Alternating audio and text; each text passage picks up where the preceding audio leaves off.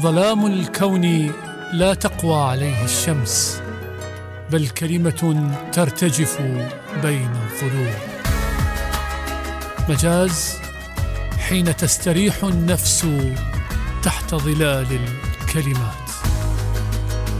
مجاز بستان الأدب وحديقة اللغة.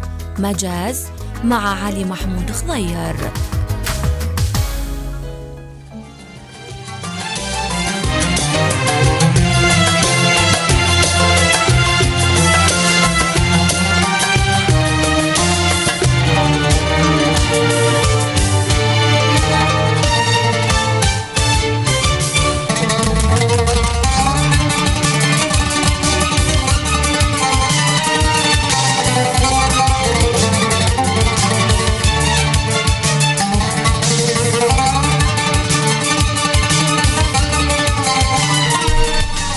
أطيب تحية وأجمل سلام لكم أحبتي مستمعينا في كل مكان في لقاء جديد من لقاءات مجاز.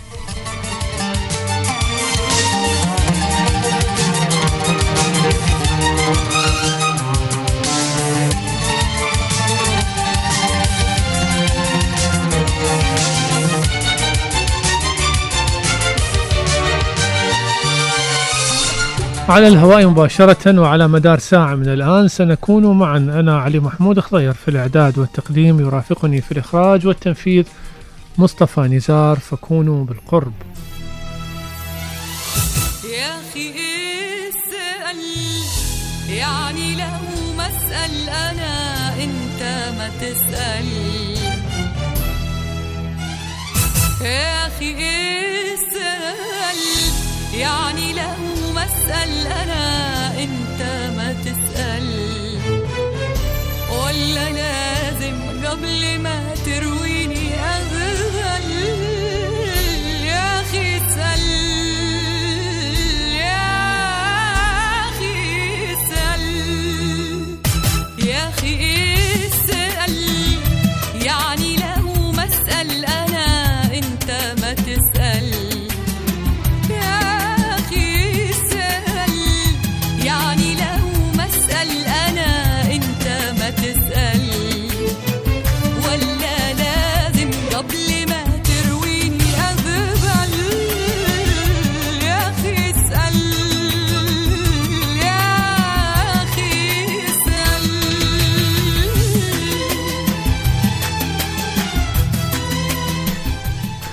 كل الهلا بكم أحبتي أصدقائي كل اللي يسمعنا الآن من الراديو أو من مواقع التواصل الاجتماعي أو تطبيقات الهاتف المحمول.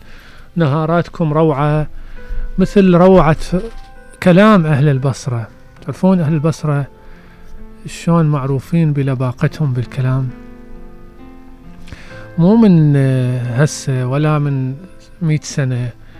من ألف سنة أو يزيد أهل البصرة معروفين بجمال لغتهم. وملقاهم الحلو وكلامهم ومعشرهم. أتذكر آه، رواية تقول أنه الأصمعي مرة في يوم من الأيام دخل على الخليل بن أحمد الفراهيدي. وهسه ذولي أسماء نسمع بيهم دائما. نسمع منطقة الأصمعي نسمع شارع الفراهيدي وتمثال الفراهيدي وكذا الفراهيدي. بس ما أدري إحنا نعرف عنهم شيء غير الأسماء ولا.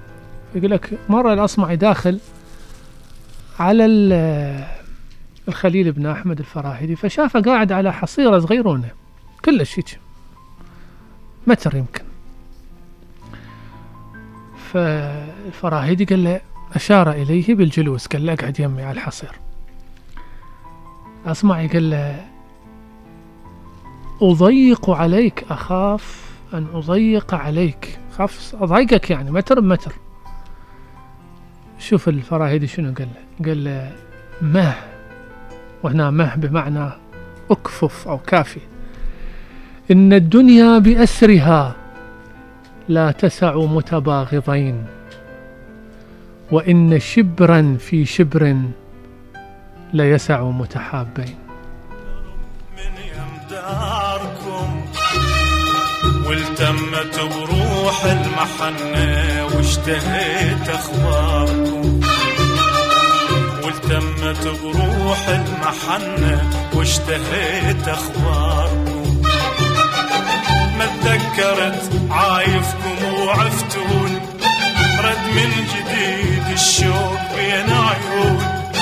ما تذكرت عايفكم وعفتون. رد من جديد الشوق بين عيون.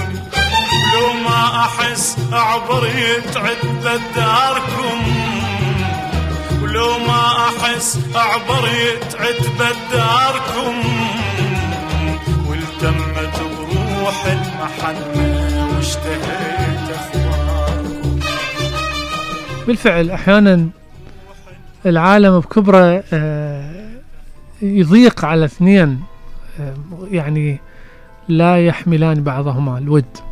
بينما القلوب المتصافية المتوادة حتى لو تقعد صريفة بغرفة واحدة تحملهم وتصير عندهم حديقة وجنة لهم. اليوم مواضيعنا أصدقائي طبعا شكرا لكل اللي يتواصلون ويانا وكل اللي أرسلوا برسائل سواء بالحلقات الماضية أو الآن أو آه على مدار الحلقة. ومستمعين المجاز ال- الثابتين واللي يجونا لأول مرة يسمعونا مجاز برنامج يعتني بالثقافة والفن والأدب. راح نتحدث اليوم عن جملة من المواضيع منها آه شيء عن رمزية ال- الرموز بشكل عام في الشعر. وراح نختار رمزية الغراب. راح نتكلم عن جديد الإصدارات. وراح نتكلم أيضا عن صناعة ال- التفاهة في الطبقة المجتمعية ودور الناس دور كل واحد بينا دوره في تقليل نسب التفاهة وزيادتها. فاصل ونبدي في أول فقرة. سوا قضينا ليالينا. معقول الفراق يمحي ونحنا سوا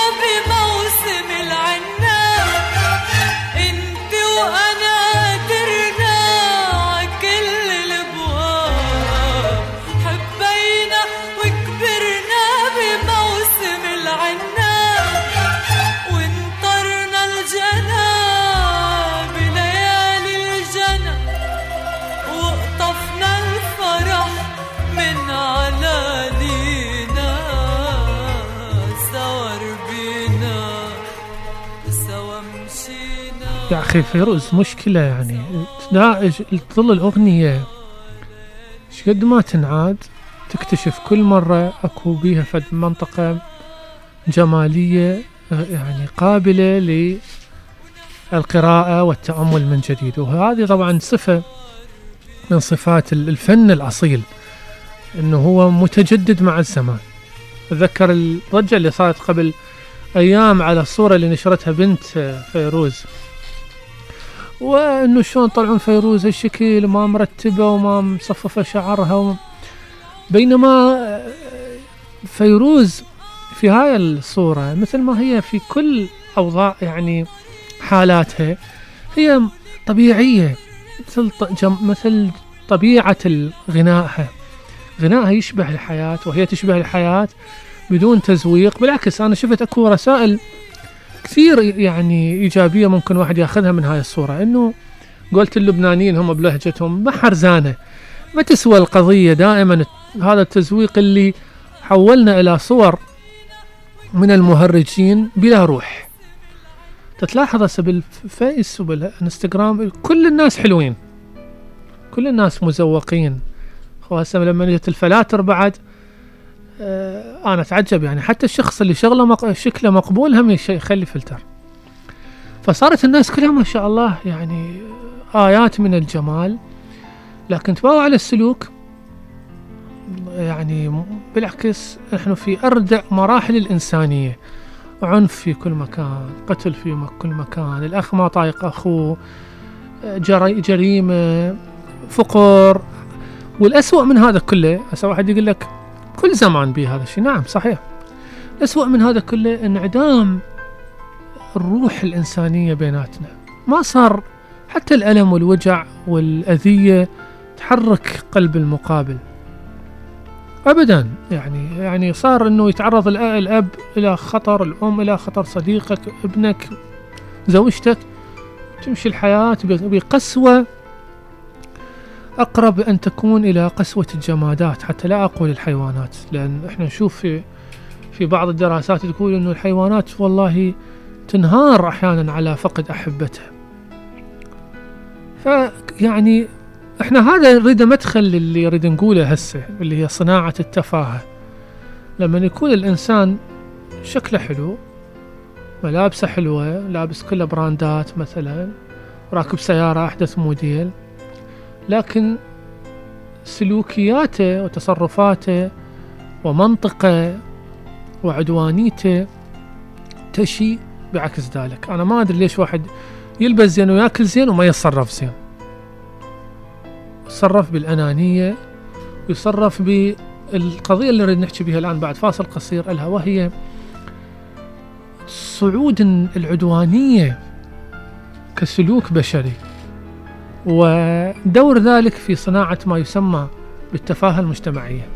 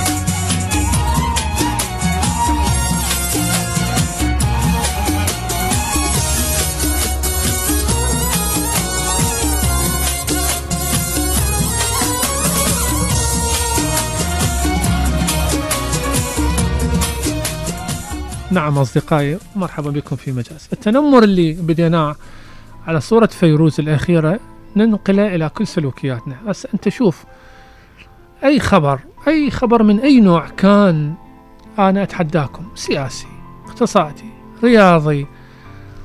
تدخل على المعلقين وأنت أمام دراسة مجتمعية مجانية. تشوف 70 إلى 80% من التعليقات سلبية. حتى لو الخبر يحمل بارقة أمل في قضية معينة.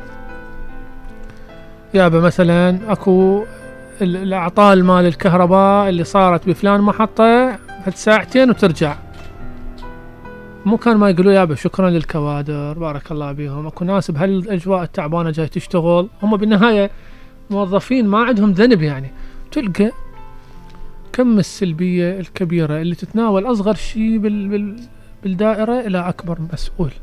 نعم الناس غضبانة سوء خدمات لكن هذا ينسحب على إنه الانتقاص تحول إلى طبيعة. صرنا حتى ما نشوف الجمال. حتى من نشوف أشياء حلوة وجميلة ندور على شيء بيها مو حلو ونكتبه. مرة من المرات كلش ضحكت. قرأت آه، تعليق على قصة لأحد قصص كاتب كبير عندنا بالأستاذ آه، يعني في في مجاله في القصة. ما لقى المعلق ما لقى أي شيء يعني قال والله القصة حلوة نعم إيه بس هو ليش مشبه صوت اللطم؟ لأن القاص هي قصة الشفيع المتابع الجيد للأدب راح يعرف. صوت اللطم اللي بالموكب وكأنه تكسر عظم آه، الأفعى. ف- يعني فشي غريب مثلا. أو مثلا قص آه، قصيدة لكاظم الحجاج. قصيدة جميلة حلوة. يقول لك والله هي هي قصيدة حلوة بس يعني لو ما شوية النكت اللي بيها يعني شوية ينكت هواي أستاذ كاظم. مشكلة إحنا عندنا مشكلة. هذا تذكرني بقصة كتبها زوسكند باتريك زوسكند اللي أبو رواية العطر فيلم العطر. تناول شريحة المجتمع المثقفين اللي ما يدورون بس على زلات الناس. فأكو بنية مسوية معرض آه، تشكيلي. فهذا جاي الناقد الأفندي بين قوسين. قال لها والله لوحاتك حلوة وألوانك حلوة بس تنقصها شوية عمق. طبعا الصحافة نقلت هاي الأشياء والتلفزيون نقل والإذاعات نقلت. البنية شابة بداية حياتها صارت عندها كآبة. ما طول السالفة الكآبة صارت انتحرت البنية. كتبوا بالصحافة انتحار الشابة التشكيلية التي كان ينقصها بعض العمق. حقيقة القصة بها رمزية عالية على مسؤوليتنا إحنا كنا كمجتمع على حالات ال... الانتحار وحالات الكآبة وحالات العزلة اللي تصيب الآخرين. يا أخي قديما قالوا لا تع... يعني ما معنى البيت هسه يمكن ما حضرني إنه فكلك آه، سوءات وللناس اعين أنت لا تدور على سوءات الناس وعيوب الناس. الناس هم عندها عيون وتدور عيو- عيوبك. اشتغل بنفسك وطور نفسك. وتكف عن صناعة التفاهة من خلال نقد الآخر. أروح إلى تقرير يحكي لكم هاي القصة. بصوت زميلي العزيز عبد الخالق كريم نسمع وراجع لكم في مجاز.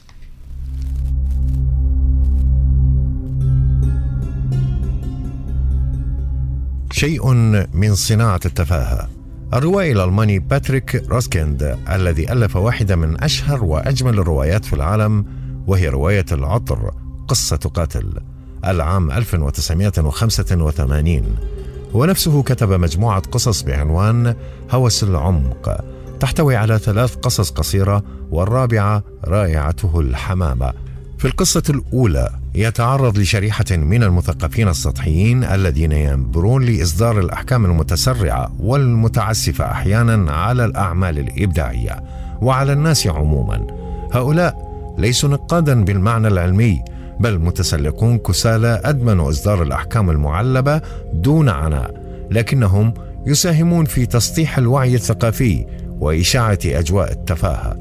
تسرد القصة حكاية فنانة شابة تحترف الرسم وتقيم معرضها الأول لكن أحد هؤلاء ويسمي نفسه ناقدا.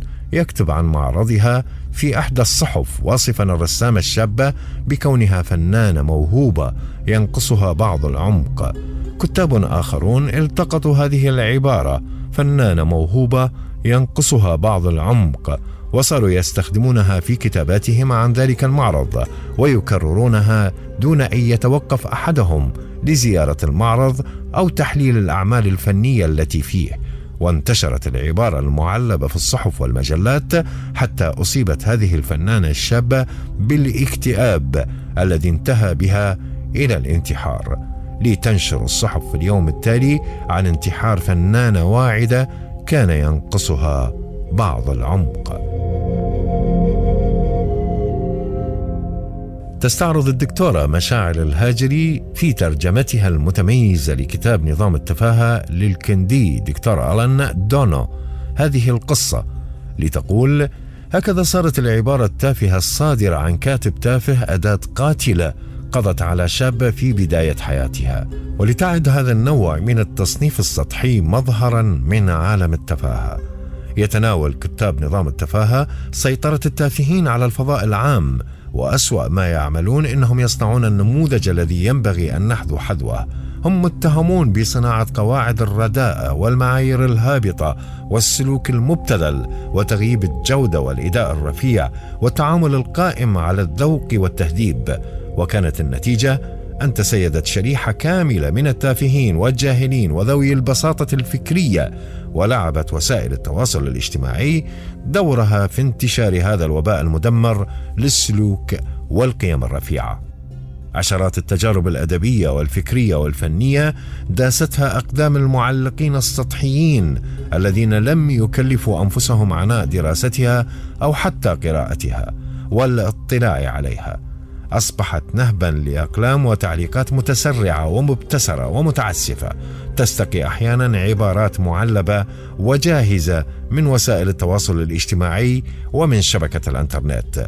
يصبح الكاتب فيها كحاطب ليل يجمع عبارات منقوشة من زمن سحيق ليصيغ منها جملا وعبارات ترسم مصير تجربة إبداعية واعدة لشاب أو شابه يملكون الموهبة والحماس قبل أن تقتل طموحهم تلك العبارات الباردة. ألا يستحق المبدع أن يحصل على تقييم موضوعي يتسم بالوعي الجمالي؟ ألا يستحق المبدعون أن يتم التعريف بهم ومنحهم المساحة الكافية لكي يعرفوا بأنفسهم وبإبداعاتهم.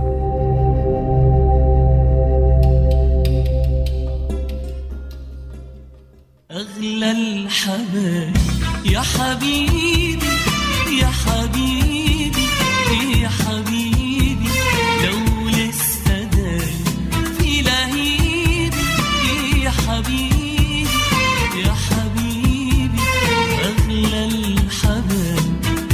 حبيبي يا حبيبي يا حبيبي.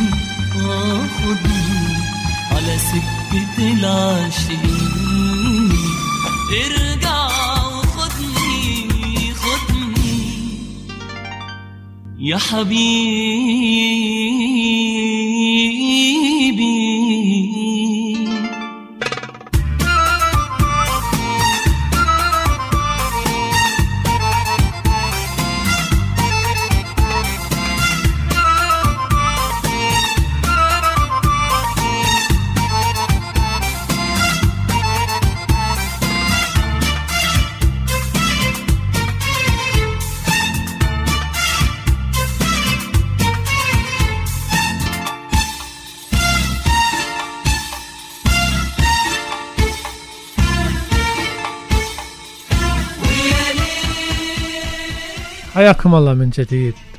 مرات بعض ال- الصياغات اللغوية تكون غريبة جدا نقراها.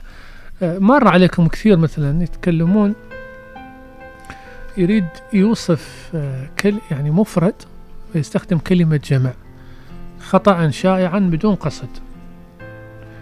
وإذا نريد ناخذ مثلا نضرب مثلا ثلاث أمثلة. الثياب كلمة الثياب. تطلق دائما تستخدم متداولة على أنها مفرد. حقيقة الثياب جمع لمفرد اسمه الثوب كلمة الثوب جمعها الثياب هاي واحد. هناك الآنية الآنية إحنا شلون نسميها؟ ال- ال- الإنجانة أو الإناء. آه، بعض الناس يسموها بادية. الآنية مفرد جمع عفوا. لمفرد هو الإناء. الإناء تجمع على أنها الآنية. كذلك الآونة. الآونة كلمة جمع لمفرد الأوان. فهذا الأوان مفرد هذه ال... ال... هذه الآونة. جمع. مثلا. فهذه يعني حقيقة تصير آه، بالجمع كثير تشتبه على الناس خاصة غير المختصين وال- والبعض والله ما بيهم حتى المختصين. آه، تفلت من يمه تبقى عالم اللغة العربية عالم بحر ليش يسميها حافظ إبراهيم بحر؟ آه، في أحشائه الدر كامن فهل سأل الغواص عن صدفاته؟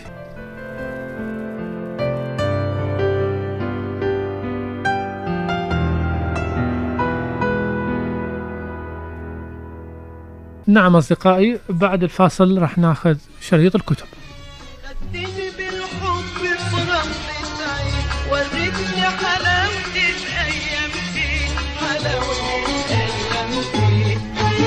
حلاوة الأيام خدتني بالحب بغمضة عين وريتني حلاوة الأيام فين حلاوة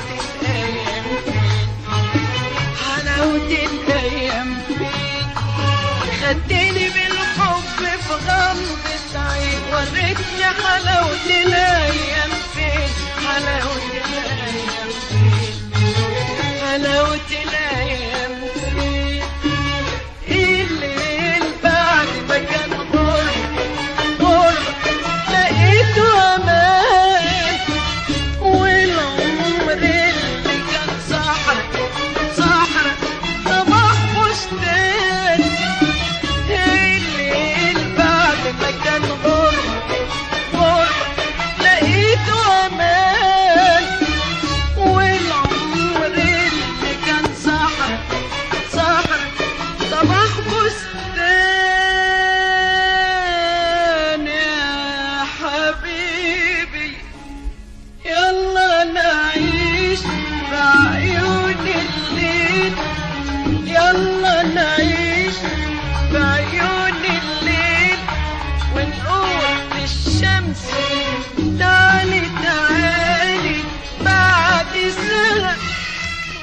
حياكم أحبتي أصدقائي. شريط الكتب لهذه الحلقة راح يتحدث لنا عن كتابين. كتاب أول بعنوان الحرية مهمة داخلية.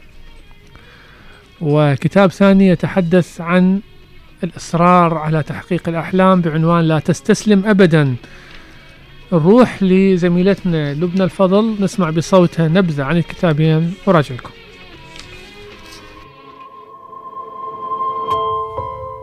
لكم الحرية مهمة داخلية. تلقي الكاتبة صاحبة الكتاب الأفضل مبيعا زينب سلبي نظرة عميقة على ما يحدث حين نعالج أشباح ماضينا ونتراصف مع قيمنا المحورية.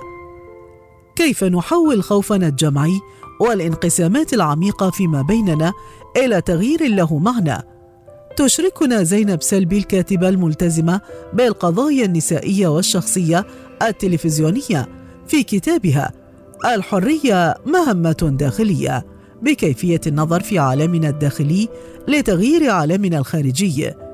تبين لسلبي وبعد العمل لسنوات كمدير عام وصانع للتغيير أن عليها مواجهة أشباح ماضيها أولاً قبل الشروع بمواجهة أشباح العالم. وتشاركنا سلبي لحظات مفصلية من حياتها الخاصة ولا تخفي عنا شيئا. كما تشاركنا قصصا مذهلة ومؤثرة واجهتها في أنحاء العالم.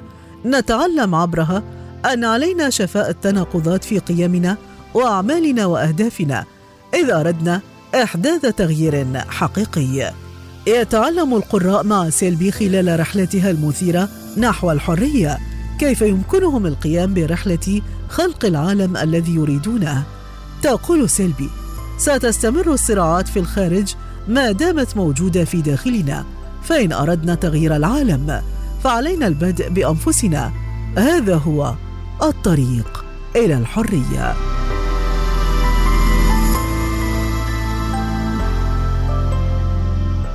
لا تستسلم ابدا. جاك ما. مؤسس مجموعة علي بابا ولد جاك ما أو مايون وهو رجل أعمال صيني عام 1964 إنه مؤسس مجموعة علي بابا والرئيس التنفيذي لها وهي إحدى أكثر شركات العالم التي تعتمد على الإنترنت نجاحاً يعد جاك أحد أكثر الأفراد ثراء على وجه الكرة الأرضية. يهدف هذا الكتاب إلى توفير فهم أفضل للقراء حول العالم لجاك ما من خلال كلماته الخاصة به التي نقلت عنه من خلال المقالات الإخبارية والبيانات العامة والمقابلات التلفزية وغير ذلك.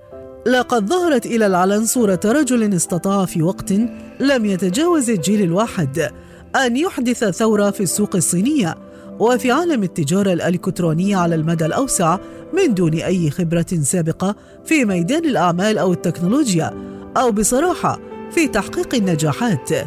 هذا الكتاب موجه إلى كل شخص يمتلك حلما أو طموحا أو أي شخص يحتاج إلى شيء من التذكير بأن لا يستسلم أبداً.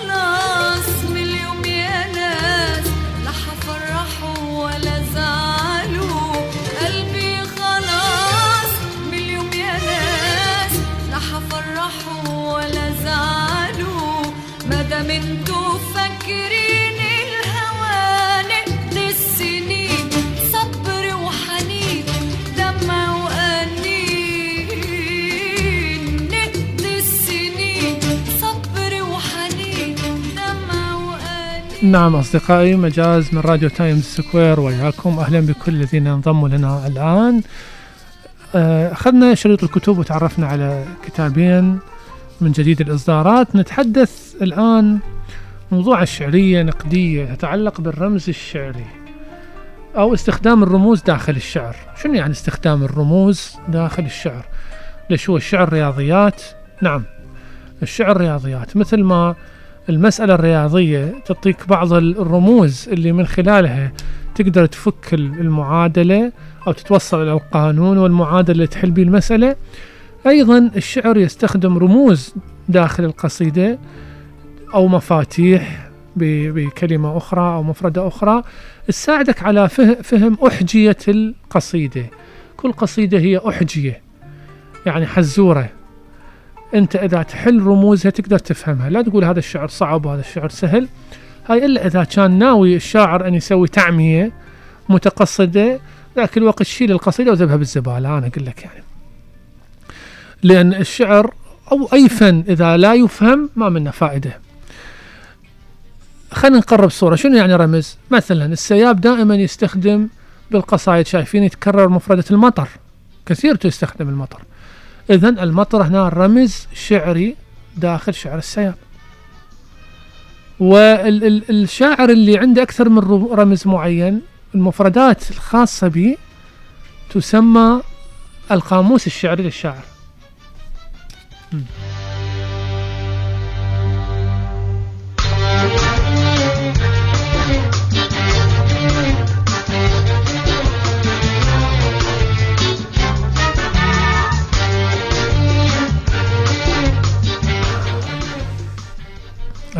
فنزار عنده قاموسه. آه، أحمد مطر عنده قاموسه الخاص. المتنبي عنده قاموسه الخاص. المتنبي دائما المفردات الأنا العالية والفخر و- والصحراء تعرفني والأعمى شايفني ومسويها ظلمة على العالم أه ناخذ رمز واحد ألا وهو اليوم نحكي عنه رم- رمزية الغراب. والغراب بالمف... بال- مو بس بالأدب. حتى بثقافتنا الشعبية إلى حضور كبير جدا. يكاد يكون الغراب هو ثالث أكثر أكثر حيوان ينطق العربي في كلام العادي ال- الحيوانين قبل الغراب. لكن دائما غراب البين أو هذا معود وجهه وجه الغراب أو غراب للثاني غراب وجهك اسود أو وجهك اصفر ما أدري بعد. فاستخدام الغراب حقيقة. اولا يرجع لأنه آه، موجود كان متعارف من قديم الزمان في بلادنا العربية رغم أنه أنا ما أعرف هل كان هل الغراب يعيش في البيئة الصحراوية؟ لا أعتقد. الغراب يحتاج إلى آه، واحات إلى يعني نخل إلى كذا.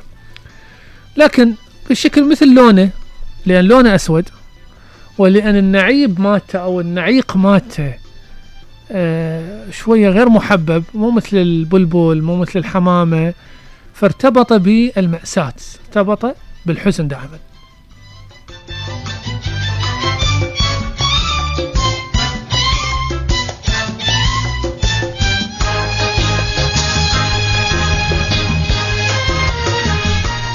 إذا التأويل السلبي أيضا جاي من الأسطورة لأن هناك أسطورة تقول أنه آه، نبي نوح لما كان على السفينة دز طير حتى يريد يشوف أنه يابا س- يابسة قريبة علينا حتى نرسو عليها لو لا فاختار الغراب. طبعا هذا الغراب لم يرجع له لم ي- لم يعود له بخبر. الأسطورة تقول أنه رأى جيفة فسقط أو وقع عليها. آه، هناك أبيات من الشعر تربط دائما الغراب بفكرة الموت لا سامح الله أو الفراق البين. الهجران كل ما هو مأساوي. قلنا بسبب هاي القضيتين عوامل فيزيائية شكله القبيح لونه الكئيب ونغمة ال- ال- التغريد مالته هي مو تغريد حقيقة يسموها نعيب باللغة. بالأدب هناك من استخدم الغراب بكثرة. راح ناخذ تقرير أعدنا لكم تقرير جميل جدا صراحة بصوت شهلة محمد عن رمزية الغراب. في الشعر الحديث نسمع وراجعين رمزية الغراب في الشعر. في الفضاء الشعري يصبح الرمز كالبصمة ولا يقدر الشاعر أن يحلق في فضائه إلا بوجود بصمة مميزة له تكون بمثابة بطاقة تعريف لإبداعه. والبصمة الشعرية تعمل عمل الجناحين للطائر وكما أن الطائر لا يقدر على الطيران إلا بوجود جناحين. كذلك الشاعر. لا يقدر على الطيران في عوالمه الشعرية إلا بوجود بصمة شخصية أو رمز شعري. ومن الرموز المنتشرة بكثافة في أشعار الأمم وثقافات الشعوب الغراب. ومع أن هذا الرمز يتكرر بصورة واضحة في الكتابات إلا أن معناه يختلف باختلاف الطبيعة الفكرية للكاتب. وهذا يدل على أن الرمز ليس مقصودا لذاته ولا غاية قائمة بذاته. وإنما هو وسيلة وأداة توصيل للمعنى. وقد ارتبط الغراب بالتشاؤم والسوداوية بسبب صوته المميز ولونه الأسود القاتم. وكان العرب في الجاهلية يتشاءمون به فكانوا إذا نعب مرتين قالوا آذن بشر وإذا نعب ثلاثة قالوا آذن بخير. كما ارتبط الغراب بالفراق البين وقيل سمي غراب البين لأنه بان عن النبي نوح لما أرسله من السفينة ليكشف خبر الأرض فلقى جيفة فوقع عليها ولم يرجع إلى نوح.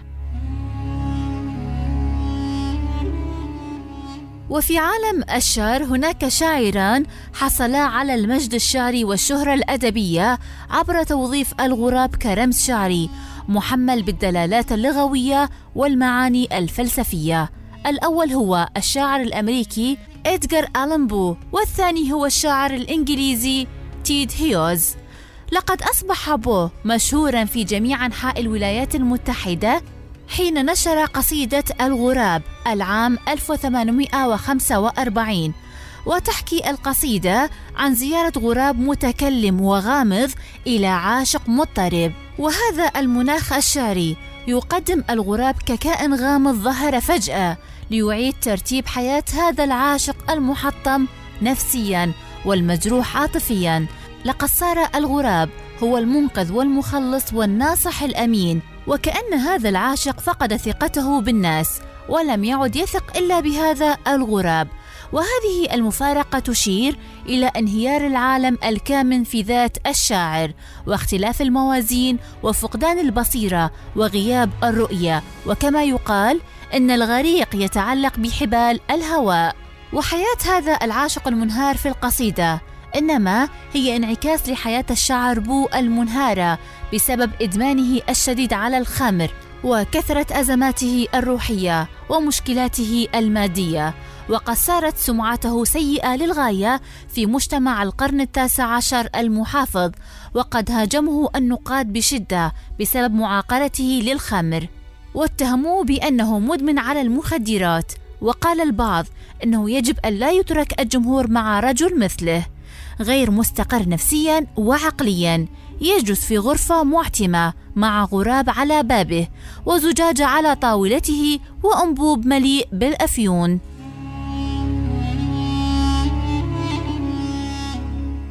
أما الشاعر تيدي هيوز فقد نشر ديوانه الغراب عام 1970 بعد معاناة كبيرة وانقطاع عن الكتابة لسنوات بسبب انتحار زوجته الشاعرة الأمريكية سيلفيا بلاث في عام 1963 وقد تم تحميله مسؤولية انتحارها بسبب خيانته لها.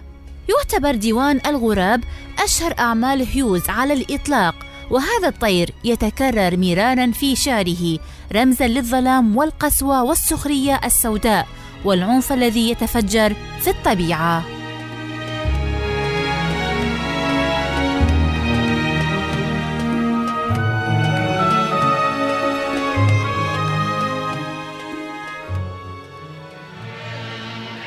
أنا أنا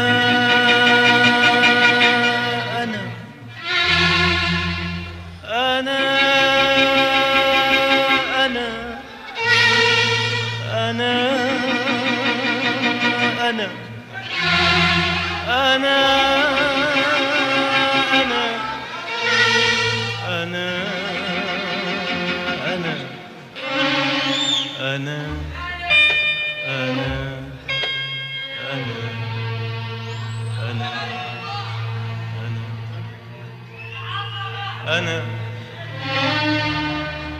أنا اللي طول عمري بصدق كلام الصبر في المواويل.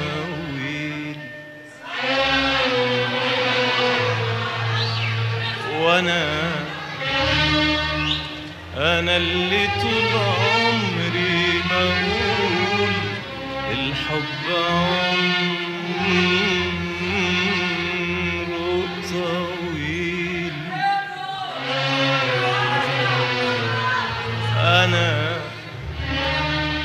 أنا اللي طول عمري بصدق كلام الصبر في المواويل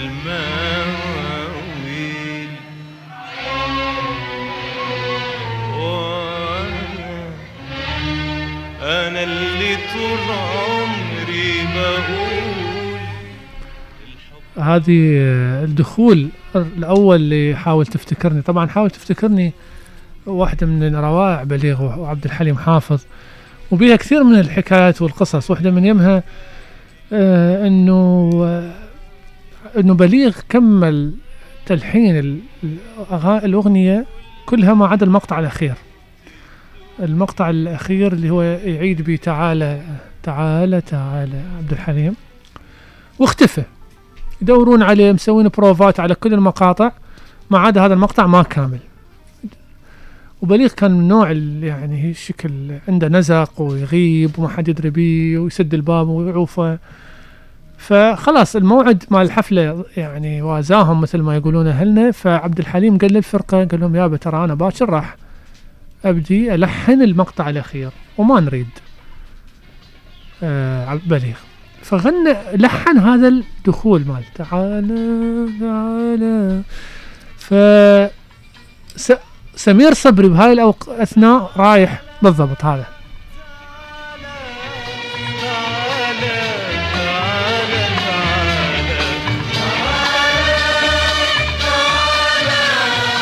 فسمير سمير صبري بهاي الأثناء كان لقى بليغ وقال له يابا ترى عبد الحليم قالب عليك ويقول بعد ما اشتغل ويا بليغ. فأرجع كمل لهم. دخل للشقة وسمع هذا الميلودي هذا هاي الجملة. فرأسا دخل على عبد الحليم قال له اشتيدك شلون الشغل أنا راح آخذ هاي وأبلش أكمل عليها. فمن الناس اللي ما عرفوا يعرفون محبين عبد الحليم إنه هاي هاي الجملة هي من ألحان عبد الحليم والباقي كله لبليغ. طبعا المقدمة الموسيقية لهذه الأغنية شيء تحفة حقيقة. يعني شيء قدم به بليغ آه درس وبرهان على تميزه بداء من الدخول العام الوتريات الكمنجات المقام الرئيسي مالته كان اللي بدا به هو الكرد ثم ينتقل للبيات. أكثر من إيقاع استخدم الفالس والدبل آه،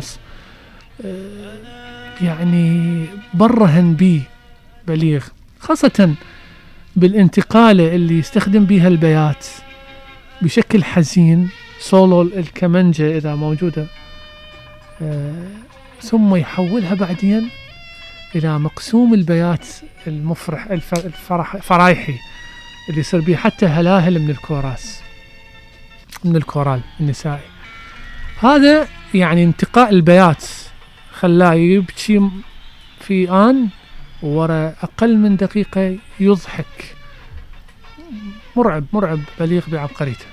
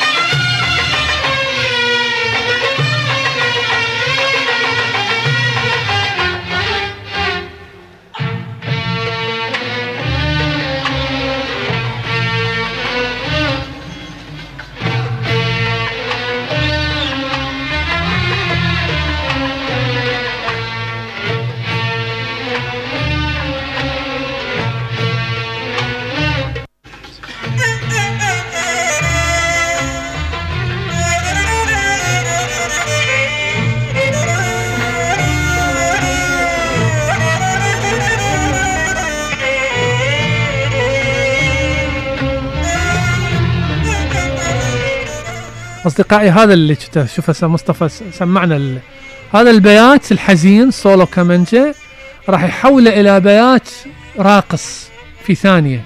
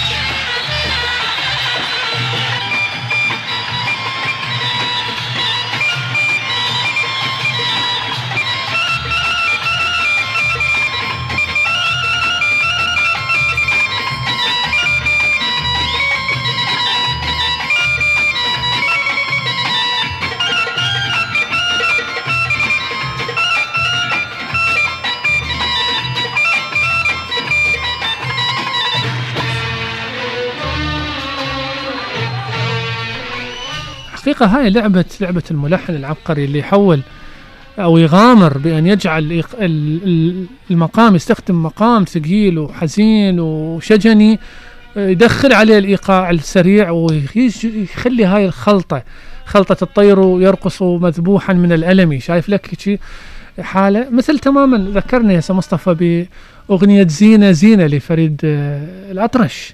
خو المقام مالته أيضا صبا حزين وثقيل اللي يسمعه. لكن الإيقاع فرايحي راقص. أه تحس أنت الأغنية ترقص لكنها حزينة. فرح وحزن في آن. ولا طالما الإنسان يحس بهاي المشاعر المتداخلة في حياته في كثير من الأوقات الغامضة وغير المفهومة. والله لسه حبيبي والله وحبيبي.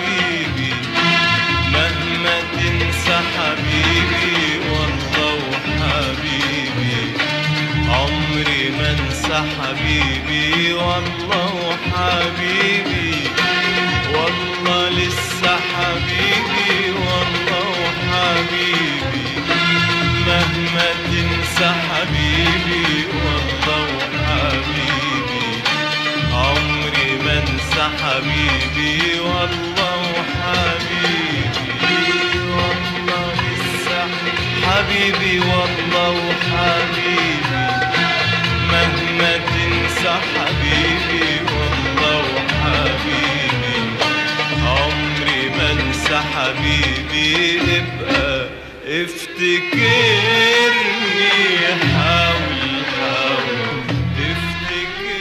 ومع هذا الترجي الذي يقوله محمد حمزة على لسان عبد الحليم حافظ نصل إلى آخر محطات مجاز لهذه الأمسية. نتمنى أن نكون قد وفقنا في تقديم حلقة ممتعة ومفيدة.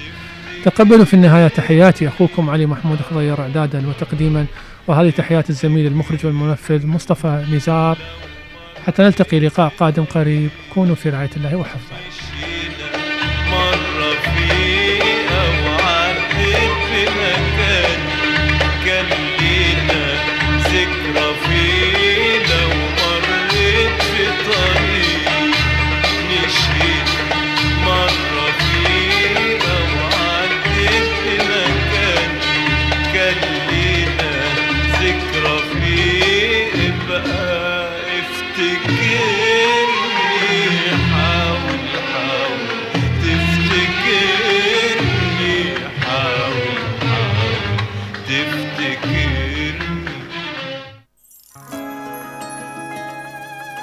ظلام الكون لا تقوى عليه الشمس بل كلمة ترتجف بين الظلوم مجاز حين تستريح النفس تحت ظلال الكلمات. مجاز بستان الأدب وحديقة اللغة. مجاز مع علي محمود خضير.